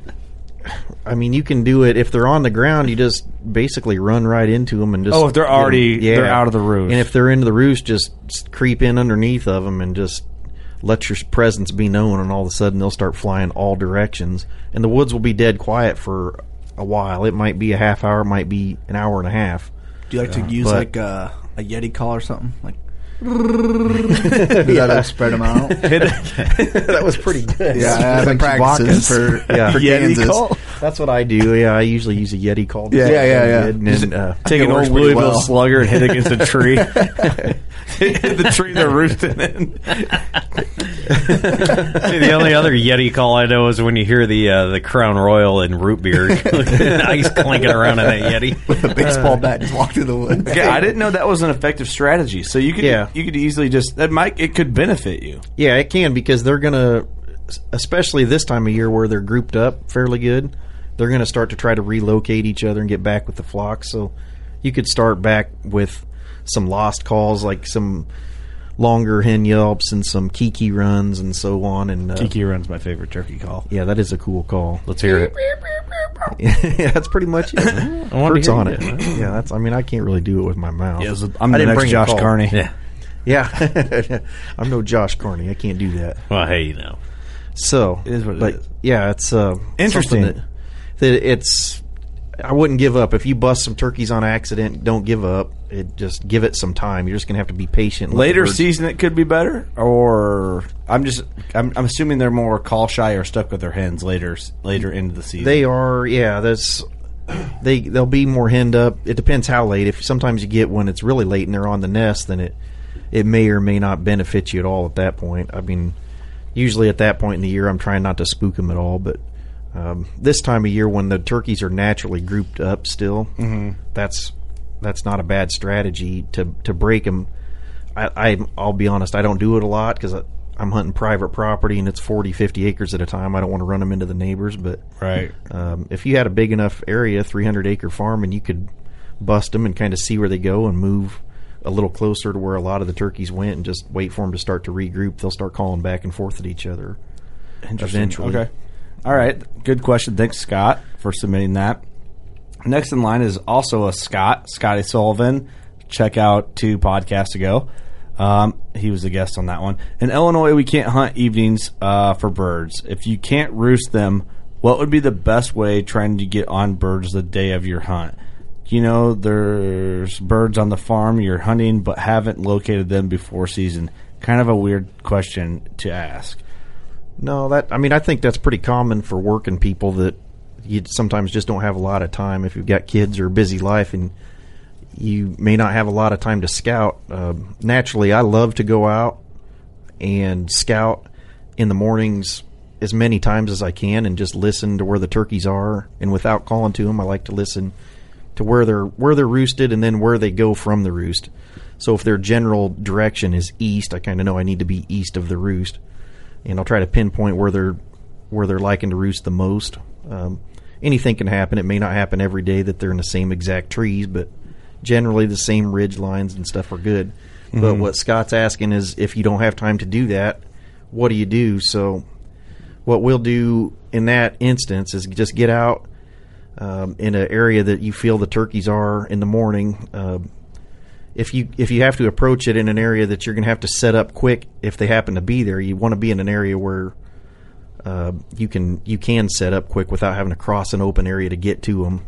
So I would get across your open areas in the dark and, and kind of be ready just to listen and move towards the birds at first light. Uh, I always start off with a hoot owl call in the mornings, a nice soft hoot owl, like a locator type deal. Yeah, and just try to get them to. They'll shock gobble back at that. Um, usually answer it. Sometimes people call too early, and then they think the the turkeys aren't there, but usually you'll hear all the other birds waking up in the morning, especially the cardinals are the first thing that usually start. Mm-hmm. Like when you start hearing the cardinals chirp, it's not too much longer. You'll start hearing turkeys gobble. Damn, it's crazy. You know that little like that fine detail of that. I didn't. I would never have known like the cardinals, cardinals are the first, first, ones up. That's weird, dude. Yeah. Yeah, you'll hear it's that. like serial I mean, killer weird knowledge to know. I'm, I'm, I'm sorry, man. I got to say it. Turkey well, killer just, knowledge. It's just one of the things after you've been out there a lot of times you'll notice that the the woods are dead quiet and the turkeys aren't gobbling. And then you start hearing the, the cardinals are always first. You hear cardinals start chirping and making their little sounds, and then you'll start hearing some other birds chime in, and then then all of a sudden a coyote howls in the distance, and you catch that gobble. Mm, so okay. or coons fighting. They listen for that. They love to gobble at anything loud and shrill like that. If you hear a coon goose fight flying? with another coon, goose, yeah, goose flying. Uh, we'll use a duck call sometimes just to get them to gobble. Just anything loud. I, I love a coyote howl to get them to gobble, but I don't do that if I'm anywhere close to them. I only do Oh, that when yeah. I'm scouting from a distance, like from a road. It's If you can weird that coyote they howl- gobble to a coyote howl. Yeah, you would think they wouldn't. It's like, hey guys, maybe not do that. yeah, Yeah, yeah, think, we're like- over here. You want to eat us? Do you think the shot gobble's like a shut the fuck up? I don't know why they do it. It's weird. Hey, it's piss like off, man. It's almost like they're excited because Yeah. at work there's a lot of deer and turkey where I work, and I walk from like our main building out to another building where I've been working lately.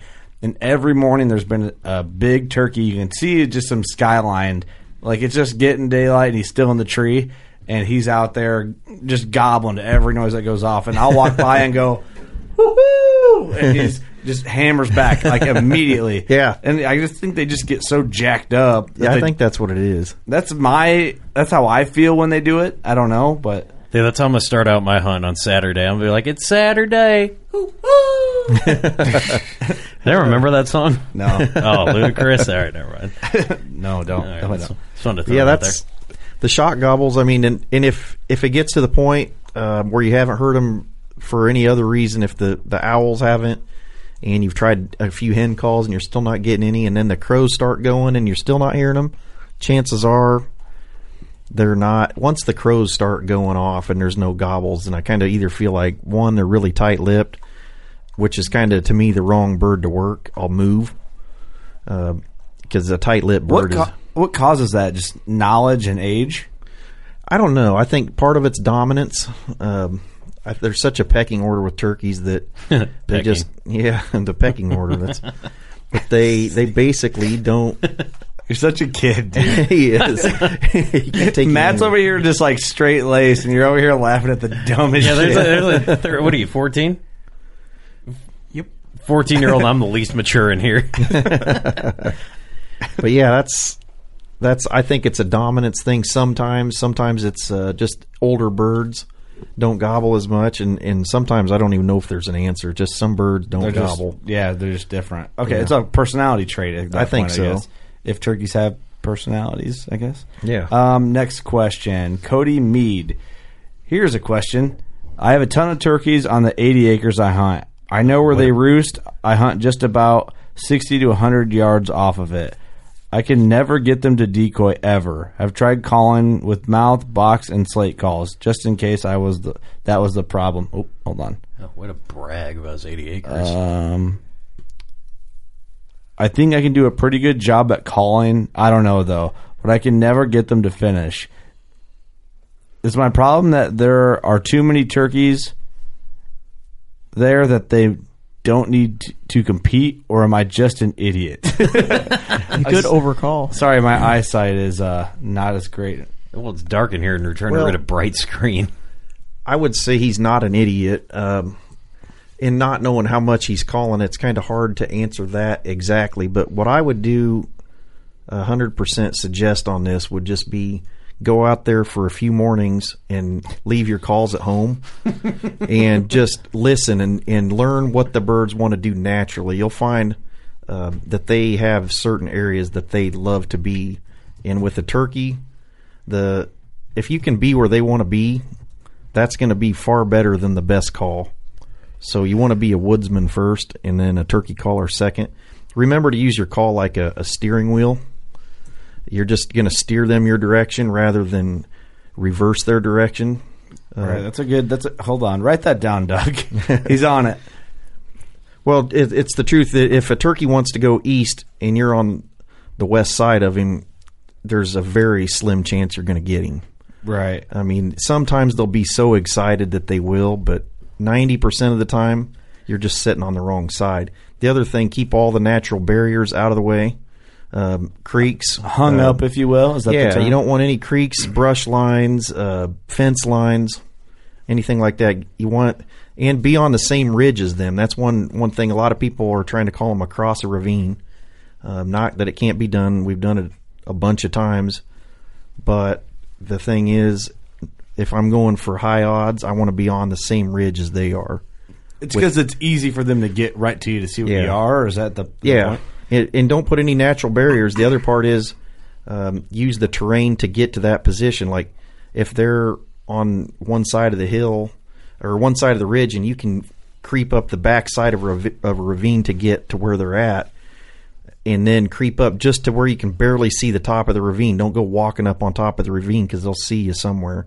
Mhm. Just barely creep up the back side and get to where you can see the flat on the top of the ravine and. And, And just- I'm usually crawling at that point. When Don't get push it. Is basically like Yeah, don't push it. Just Okay. get on the same ravine. If you know there's not another ravine between you, there's no creek between you, no major brush piles. I mean, just it'll make it ten times easier. kind of what I'm grabbing from. I mean, I've I've killed a fair amount of birds, um, a fair amount of birds with my bow, um, and I never really broke down the thought of turkey. Like kind of like as you're talking, I'm breaking it down in my head of like things I've done in the past, what I've messed up, what has worked, and it seems like basically, and maybe correct me if I'm wrong here, but the easiest approach or the best approach, I guess, if you will, to be successful on a spring bird is to not overthink the hunt. It's Yeah. kind of basic. Get to where they are, but don't push it too far. Light calling, and it's kind of position yourself where you need to be, and then hold up and let them come to you. Let them finish it. Exactly. Yeah, you you want them to you want them to build curiosity and come to you. Um, if they're moving away, I'll get a little more aggressive with my calling. Um, that's when you start adding the cuts and so on. But a lot of times, some simple yelps and and clucks, raking the leaves. Um, once we get birds moving our direction, it, it basically goes to purrs and clucks and raking leaves. Simple, quiet. Yeah, just calls. just letting them know because the other thing is when you're loud calling, turkeys are so good at pinpointing exactly where that call's coming from. They're looking to that exact spot, and if they don't see a turkey, they're not going to come to it. They're going to realize that something's kind of wrong. So when you move in on these turkeys, say you hear a turkey on a ridge and you get up to that ridge and like you set up just like where you can see the flat, like you were saying. Mhm. Do you have a decoy with you, or are you gonna are you gonna call and hope they just come Most of the time, if if I'm running and gunning, I don't use a decoy a lot. Mhm. Uh, for bow hunting, we use decoys most of the time because to get them in, especially decap range, like what we're trying to do, it it's a five to ten yard game for the most part. So you have to put them in that exact spot. But when we're when we're running and gunning um, with a shotgun, I don't use it a lot because I want to be mobile. Um, if I'm sitting in a field that I just and that's more of a desperation tactic for me. If I'm sitting in a field and I'll put up a strutter or something Mhm. just so they can see it for a long ways. And, Yeah. um, that's that's when I will use a decoy with a shotgun. But most of the time, I'm just I'm moving. Like if the turkey's over the next ridge and I know he's over the next ridge, I'm moving. I'm not going to stay put. Right. Um, it's a constant move, and I'm not saying I'm going to just go running after him, but I'm going to creep alongside of the the terrain. I'm going to use those steep drop offs and everything, and basically scale along the side of them. You're closing the distance Yeah. and getting into where The Yeah, closer you can sense. get, the better. If you can close your distance without spooking them, then all you got to do is move them just a little bit. Um, just get them. They may not come the whole way. So bow hunting becomes a little harder just because you got to try to put them in one spot. I'll let you. Can you read that that next one? Clark, is it easy being a badass? Asking for a friend from Michael Ryan Hecht, Big Mike. Yeah, that's right. well, you'll have to tell your friend Mike that it's not easy, but it. I had a good trainer. I met a guy in Iowa a few years ago.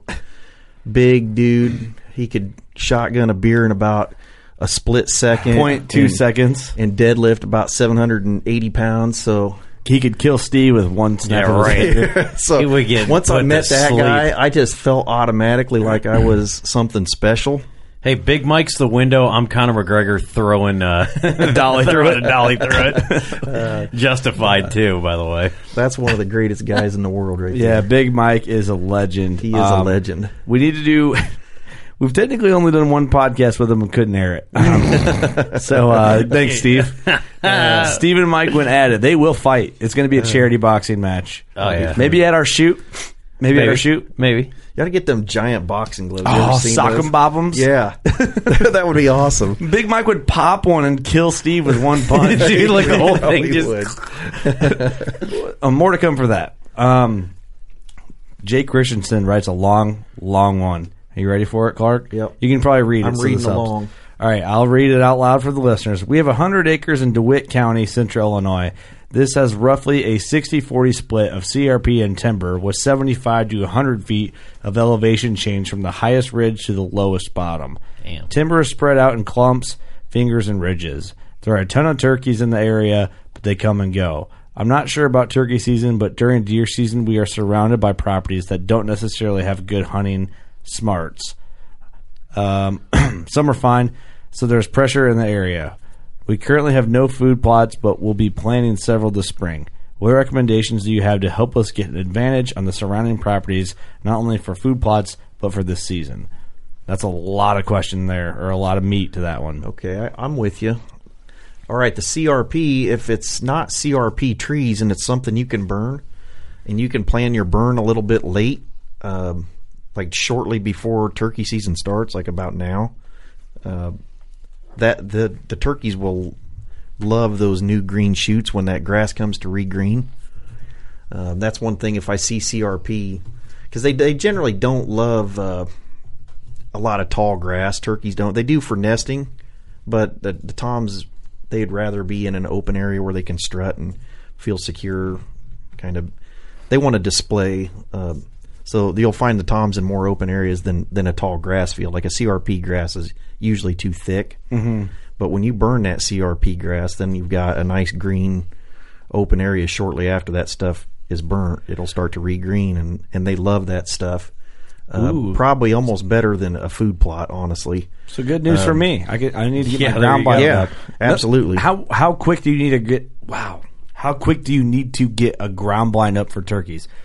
You can put a me. ground blind up the day you're hunting. If if you do it in the dark, pitch black, and can do it quietly, the They turkeys care. generally just don't care. We put them right in the middle. Matt just shot his turkey last week during youth season, and literally we sat in the middle of a cornfield. Just don't care. They don't care about them. Why is that? It's so. I don't know. It's dumb. They're just It's basic not headed. like deer. Yeah, it just they come in. Don't don't point your opening towards the sun. We have made that mistake before, where you face the the east where the sun's coming up, and it lights up the inside of your blind. That's a bad deal. So If basically, can- put the sun behind your blind, and then 'cause Yeah. it's going to darken, and then put your decoys on the. Yeah. it'd be on the south end. Exactly. If you can do that, and uh, I keep the decoys close to the blind. We when we're bow hunting, there's seven steps. Is what that's my general rule of thumb. I'd step off seven steps in the dark. No stick shit. my Jake because that's I put the Jake right in the middle because that's where they're coming. Ninety percent of the time, they're going to come to the Jake. To beat them up or what? Yeah, they just they'll they'll move right past the hens. The standing hens are good for attention. and they'll move right past that. I put a Jake that's over a bedded hen, like he's going to breed her, and that's that's where they ah. come. Oh, dude, they uh, don't like that, man. They're like, man, that, that weaker male is going to mate with that pretty female. I can't like have that. every dude that's beat up Yeah. Steve. Every single one. Yeah, that's mm. right. Yeah, except, except this Jake is successful, bro. Holler at your boy. Yeah. Your young boy. Your young boy. Holler at your Jake, buddy. Uh, write that down, Doug. Holler at you, Jake. We're gonna need that one later. Yeah, that'll be a t-shirt later. Oh my god. no one will get it. And dude, it'll be like just like a little short beard under it. No one will get it, but the three people that listen to this podcast. Oh and they're the only ones that are going to order it. So See, okay, that's another thing that it seems so obvious and like, oh shit, you're, oh man, yeah, I should have done that, but I wouldn't have realized I did it until I, I set up and was like, oh, I fucked it up. Is set your blind up away from the sun because you're going to create that shadow effect, or like how I always think to set a tree stand. In the afternoon, if a deer's going to come in and the sun's going to be behind me, Yeah. if that deer looks up, the sun's going to be in his face. Yeah, It's kind of the same concept, but it's a shadowing effect with the ground blinds. You just Yeah, keep exactly. a headlamp on the whole time, dude. yeah, good call. Get them super bright ones because that's not illegal. You're shining them. yeah, dude, at like six in the morning. What are you doing? Now dude? sometimes you'll see them ground blinds that almost are shiny, like the cheaper ones. That, Yeah. uh, those if I had, I would cut a little green branch or two and put on top to at least kind of break up that because they some some Yeah. blinds are a little glossy. We hunt mostly like Double Bulls and stuff that have pretty good material on them. That's Like not real reflective. Yeah, Yeah, okay. that's. But I have seen before, and people may use some some cheaper blinds, which is okay. They'll work fine. Um, if I'm using a cheaper blind, I'm going to try to keep it in the shadows, or I'm going to brush it in a little bit because you're embarrassed. And it doesn't take a lot. Yeah, it. well, that's it. I'm I'm a little embarrassed of that blind. What do you think of uh, those new Primos blinds? Dude, I was just Those thinking things that. are pretty awesome. I Those are I want to get one pretty bad. Did you sit in one at ATA? No, I but I seen one since, and Oh. it's it's pretty sick. Dude, those things are legit. Yeah, I, I would love to have one of those. I'm going to get one at some point, but I don't even know if they're shipping those yet. I've heard the ones that are the 360 view, you they don't they're not shipping still. Oh, really? I don't know. Maybe they are delivered by now, but then the other ones, the like the 180 view, they are shipping those. I've delivered a lot of those on my job. so- Damn, you're dipping out of Matt's college fund. yeah, yeah, I don't care. Yeah, neither does he. He don't want to he go. don't care. He's not going. He either. doesn't want to go to college. He wants to go hunt.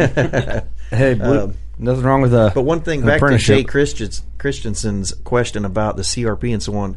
Another plot that, um, if you wanted a quick plot for the for just spring, if you planted uh, oats and even a little rape, they they like that really well. Uh, and then you can't go wrong with the clover, any clover based stuff or alfalfa. I like clover because it's a little lower. I planted a clover rape mix, um, just in just in small thin strips where it was freshly burnt. Yeah, Um, just to get something in the ground. yeah, That's kind of good. poor man plot style. Just do it real quick. Hey, let me let me pick your brain real, real quick because that like if you go to Theisen's over in Davenport, I, I guess you wouldn't have any reason to, but they have like the. It looks like Decents for everyone that lives in Iowa. Yeah, Theisen's. Theisen's for those of you who only hear it on the radio. But like last year they had um it was like it- you know like whenever you go to like get like candy or whatever, they had like the you know the push down and they had like every single mix. I can't remember what brand it was, but it was in the hunting section, so I think it was like um I don't know if it had been Wild Game or whatever, whoever makes that, but they had like 15 or Come again? 16 of seeds like little things of seeds, and you could like you know push down and get like how much you wanted. Yeah, You know what I mean? Have you ever? And you, I know a lot of people that we've talked to said they always go to like seed distributors. yeah. But would you ever go to like a seed distributor and say you get your clover and whatever, and then you're like you want to throw a little bit of something extra in there? Yeah. Would you? Would you buy into any of those gimmicks, or do you even know what I'm I- talking about? Yeah, I I haven't seen exactly what you're talking, but I'm I'm catching what you're talking about, and it. Um, I think that's great if you could do that and, and build some of your own mixes because there's certain times that uh, you might be planting a little drier area that that you're not sure how well it's going to do, so you might want to add some chicory that's Mhm. gonna gonna add to add a little more drought tolerant. So Sure. um, some people may want to mix in some stuff, or it may be some guys say, "Well, I don't want any red clover in my mix because I want all ladino." The next guy might want some red. I like to have a mix. Anytime you can give them a buffet style food plot, I think is is a plus. Gotcha. So then you So- probably just don't have to buy it in bulk. I didn't know if you bought into that whole idea that yeah, you go to a uh, store where you can go buy pliers and tires, and then you can get your food mix. Yeah. I'm not saying I, I don't know. I don't. I, I have don't think experience it's a with bad this. deal. Yeah, I, I mean, I've never had any of that, but I've heard there's a place I know in Peoria that is called Kelly Seed that you can go buy bulk seed there, uh, and they've got a little bit Hmm. of everything. I've never heard of personally that. never been there, but I, I'm going to go there because We should take a road trip together. 'cause yeah, I I'd like pick to up see some what they stuff. have. Just, just it would be. I've always wanted to go there. I just haven't done it yet, but Interesting. I didn't. I had no idea. That's less than that. Well, it's about an hour from me and half hour from you, pretty much, isn't it? A little yeah, more. Yeah, it's it's just over a half hour, so it would be an easy run. Um, a lot of mixes you'll find have first of all they coat their seeds, which there is some benefit to the seed coating. Uh, some of it they'll encapsulate it with lime, uh, and the other thing it kind of preserves the seed longer Yeah. for shelf life.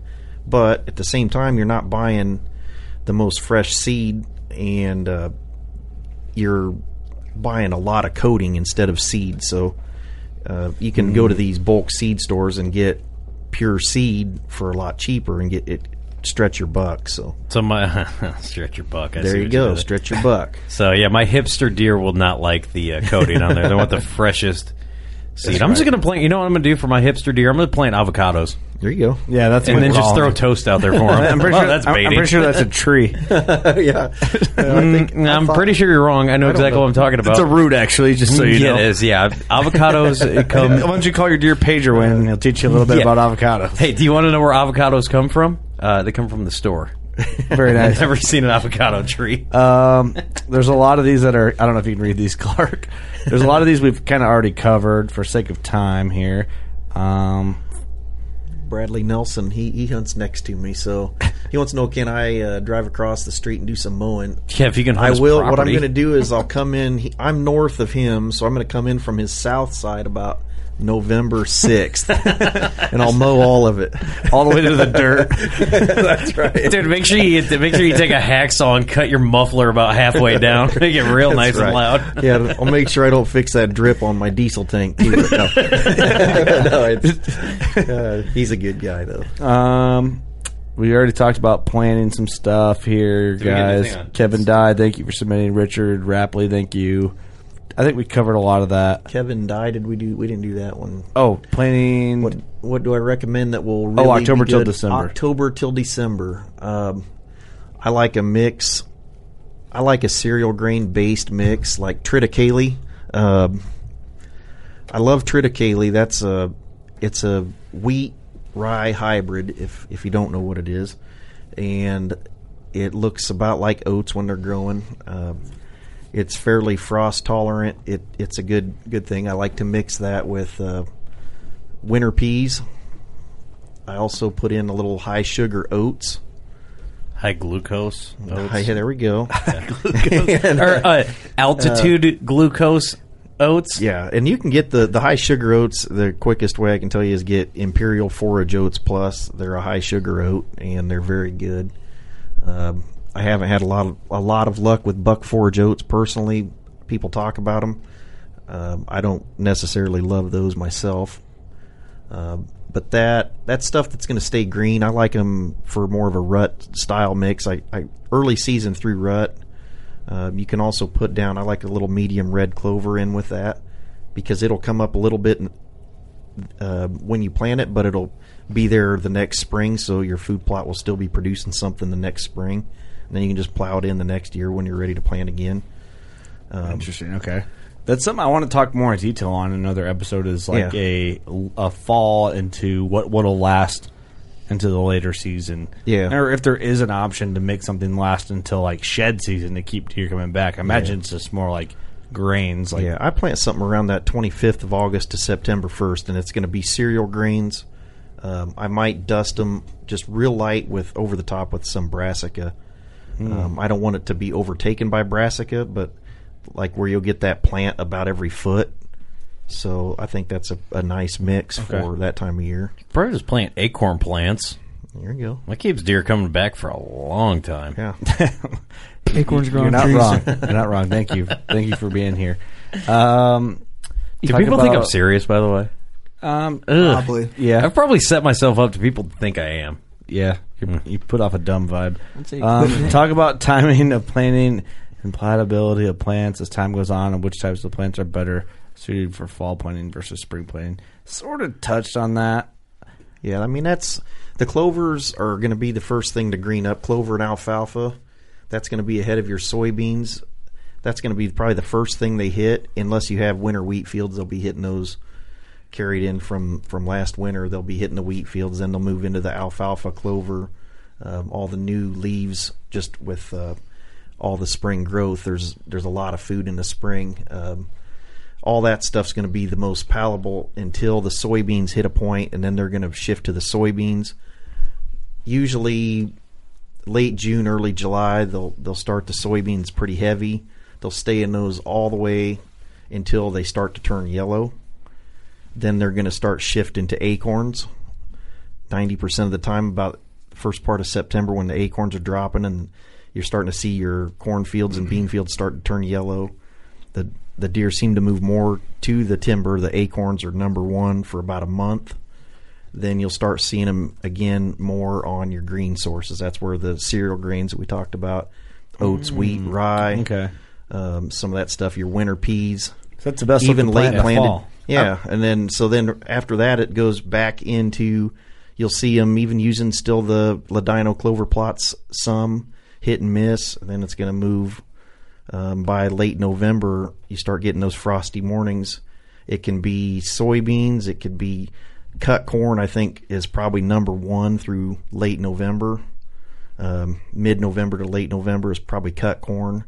Um, then you're gonna shift into your soybeans as it you start getting the bad weather. You start seeing some snow. It's going to go to soy, soybeans, and I think after that, um, that January stuff, you start getting them skiffs of pretty heavy snow. You're going to start to find them digging back through your brassica plots. Interesting. Along with your soybeans. And you said that memorize the cycle of a whitetail's Yeah, food cravings. No, I'm I'm I'm curious, and I I've never known why this is. You always know that deer do love acorns, especially you know, like you said, around well, maybe that October, early October ish, um, when they start falling. But why is that? I, I've never known why they like acorns so much. I think it's like candy to them, and I think it's a, it a one time a year thing that they just.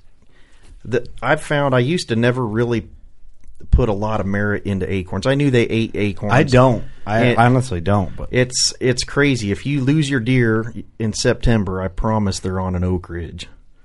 Really, It's The like Oak Ridge when you boys. start, yeah, the Oak Ridge boys. Yeah, that's, that's where the bucks are, Oak Ridge boys. but no, it's it's. I've that's seen a it good on way my- to remember it, though. Actually, you joke Yeah. around, but that's a Yeah, So you think it's like funnel cake at a state fair? Like you're not going to eat funnel cake all the time, but when you're at a state fair, thank you for being here, Steve. when you go to a state fair, you go straight for the funnel cake. Am I not wrong? that is the best analogy I've ever heard. Whoa, easy, Clark. Easy. I went a little far on that. Don't give him too much credit a- now. Man, he is- No, he is- Call him an idiot first, and then say he is an idiot, but that was a good analogy. No, but no, it's seriously. Uh, you're I kind of an idiot, is- but uh, there's something to it. it's kind of similar to that. I think they they really look forward to that. And a bad acorn year, it's going to be short lived. But a great acorn drop, they're going to be in there for a while. Like last year was a really good acorn drop, wasn't it it? was, and uh, you'll notice. To me, I think people cry about tough hunting more on acorn years because our new mindset is to hunt food plots and so on. And you're going to notice that you'll watch when the acorns start dropping, your food plots will maybe not dry up, but you're going to lose a lot of your deer. You're going to wonder, well, what happened? I haven't seen him for two or three weeks. Well, it's because he's on the acorns. Interesting. Um, Jeffrey's on the acorns again. yeah, and and that also kind of coincides with cut corn too. Uh, that's the next thing. That first cut corn, you can't hardly beat it. I mean, if you go out and drive by a field right before dark with cut corn, that's the first cut corn around. You're going to have quite a few deer in it most of the time. That day that they cut the corn right across the field from me, dude, there was like 50 deer in there. I'm like, I didn't even think there was that many deer around here, but they were acting really weird, dude. They were all just huddled around. There was one deer running back and forth. and It was just like, well, think about you. It's all there, and then then it's not. Yeah, That's kind of shocking. A yeah. I little think it is a, a, a curiosity and it's a shock. And then if you just drive by, you smell that in the fall, that Oh, fresh yeah. cut corn. so you know, deer are the white people of animals. They're like, oh my God, where's all this stuff at? Walk out in the middle, and then what if we get abducted by aliens? okay, we got uh, one good question here. Um, Steve Stoff. Favorite broadheads for killing turkeys. Favorite decoy setup for early spring. Okay. Well, um, my favorite decoy setup, I'll start with, is I like the DSD uh, spread. There's there's several good brands, Avian X. Uh, we could go on and on, but basically, the setup I like has a Jake, a bedded hen. That's the two most important ones to me. I like the Jake and the bedded hen. It's like the the under the under average guy getting getting ready to get laid. Oh yeah, dude. you- nobody wants to see that. It's, the Steve on a ten chick. oh yeah, at a that's, bar. dude, that's Steve hitting on the hot the hot uh, Swedish chick. Oh, hello. I don't know what keeps cutting mics out. Something does. Somebody's moving somewhere. So that's So- that's Steve hitting on the hot Swedish chick at the bar, dude. So that- Everybody's it's on me. basically imagine S- Steve hitting on your ten of a girlfriend at There a we bar. go. Yeah, actually getting ready to breed your girlfriend. Because you put it right over top of the head, it, it makes it look like it's about to happen. So it, it's Oh, man. getting ready to breed. All right, so uh, that's getting everybody fired up in the bar. so Dennis is at the bar getting all crazy. we we've been through this exact scenario. Dude, you're It's like, 80, bro. First thing you want to do is just write this down, everybody. Fuck Dennis. So Dennis is the Jake, if you will. Follow me here. Follow me so. Dennis was the Jake. We'll just name our Jake Dennis. So you're gonna have Dennis standing over the young girl, and on the outskirts are two are two older women. yeah, that are causing some bunch of drama. Yeah, and, and they're just basically getting attention. So I put them in a triangular pattern. Say the point of the triangle is about seven yards from my setup, uh, and then out about 15 yards. I don't ever get too far out of bow range, and I'm usually trying to decap them. So we're we're wanting them sub 20. Okay. So that's at about 18 yards. I'll I'll put one to the the left, about as far left as I can shoot and that'll be a standing hen of some kind, might maybe a feeder hen, and then the other one is my sentry hen, and I'll put on the other side, um, at the other corner of that triangle. And that's my basic setup: four decoys, the Jake standing over the hen, and then the other two hens are out a little further. Those are just to grab attention, just to add a little more depth to your spread. Do you put But an it's- eyeball in the middle of that triangle? He's up. The all-seeing He's eye. up. Yeah, I am the eyeball in the triangle. It's- Oh, damn. Dab. Just Yeah. served it. so, uh, yeah. That's Those a good are- one. we got, uh, okay, so that makes sense. I, I like. I've never. I kind of I've set up decoys before, but not with like that deep of a strategy. Yeah, that's and it's basically your your outside hens are just uh, attention grabbers, but you want to keep them where you can still shoot them. That's the end of your shooting range because once in a while, I would say very rare, but once in a while they will stop at those hens. Really? So they're like, ah, Steve's got this. No big deal. I'll just Yeah. take what I can get. Steve's got that in the bag. I'm going to go for the old, the old man. So and if you're patient, you'll let them. They'll sometimes strut around those hens and brush around them. Those are going to be your generally your less dominant birds.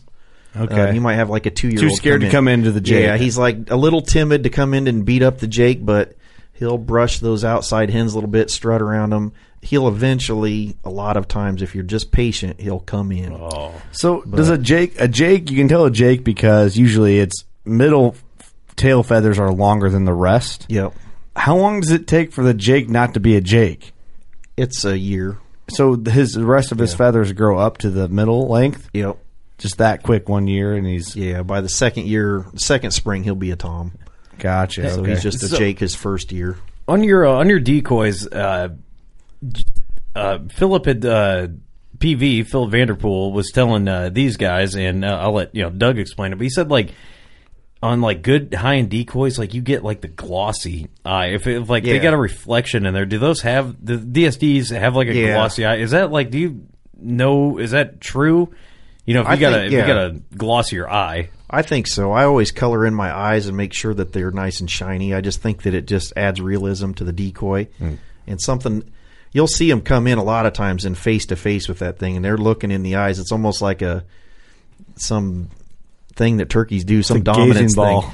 Pretty much, yeah. They come in, they'll they'll stare them down, and and pretty soon they'll start pecking the head, and then they'll kick the crap out of it. And Damn, uh, turkeys are cool, man. They're It's- they're it's fun to watch. they're watch 'em. fascinating animals. And uh, the, the only other thing I'll usually add to my decoy spread is if I've hunted for a, a couple days, that's let me back up. That spread I just the four decoy thing. That's my ninety percent of the time.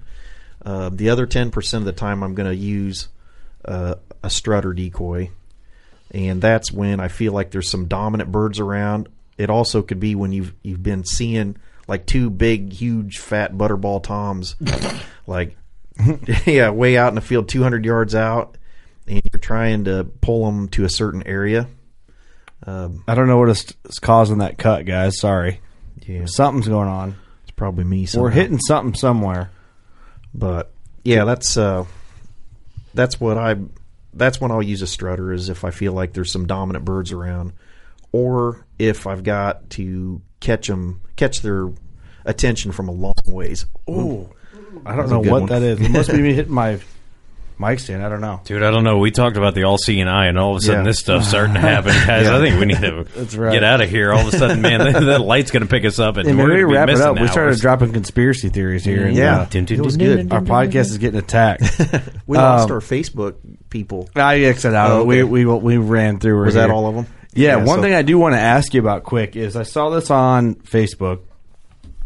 Uh, someone asked me about possibly what my opinion was on this whole mineral being legal in Illinois thing. Mhm. Are you for or against that, or indifferent? I personally am for it.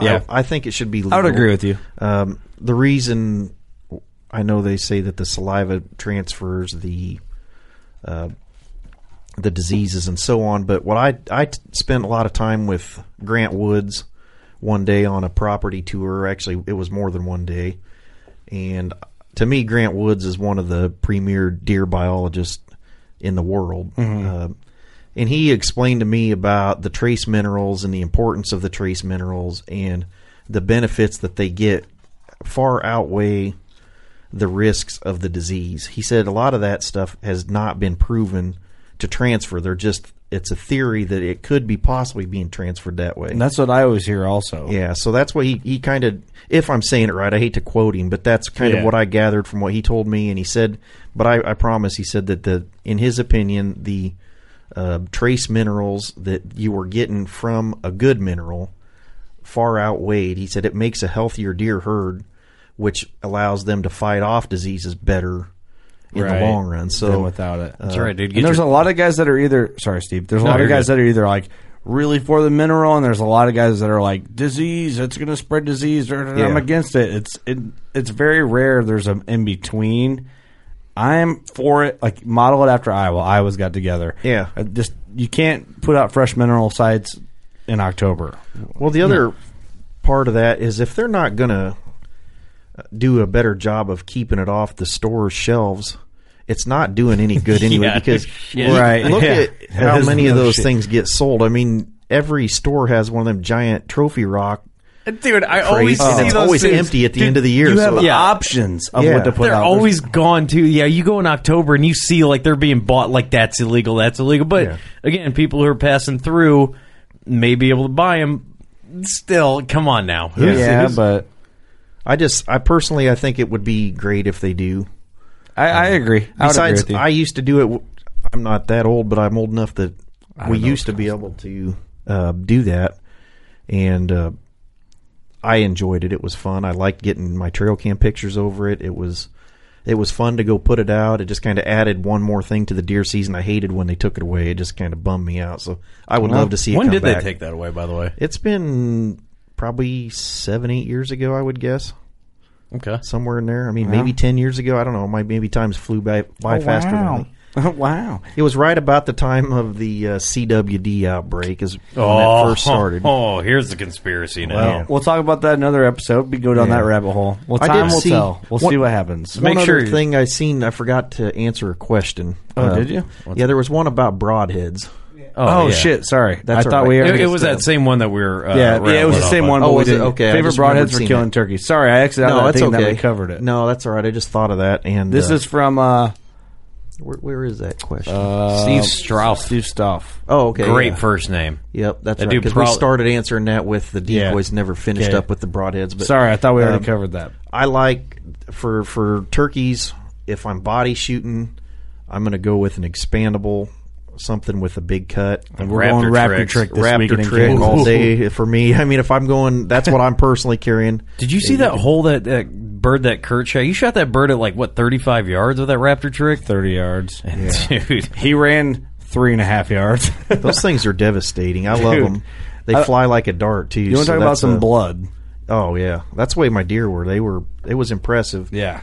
Uh, You can see that So- tonight on Respect the Game Sportsman's go. channel. So that's what I'm using. If I'm, I do Wow, not know what I think it's is. Steve. It's got to be. Is it? You So- think? Did no, you- I don't know. I just seen him move, but I just made that up. So, but yeah. So Matt, quit moving over there. I don't know if it's you. It's not but you. I would definitely go with an expandable because when you're shooting at a body of a turkey, it's such a small area and it's really hard to define. It all depends on. I've heard some guys talk about the position of the neck depends on where you aim. It's not necessarily pick a certain feather. It depends on where the deer's neck is or where the turkey's neck is. Well, actually, if you watch that because it the way the turkey can tip and move, it actually makes it look different every time of how Mhm. it's positioned. So you really got to know your turkey anatomy to hit one in the body and kill it because a lot of guys shoot through the breast, shoot through the the back end or or too low, and uh, so that that's an issue. That's why we've been switching more to the decap broadhead Because it's Uh, pretty obvious where to shoot it.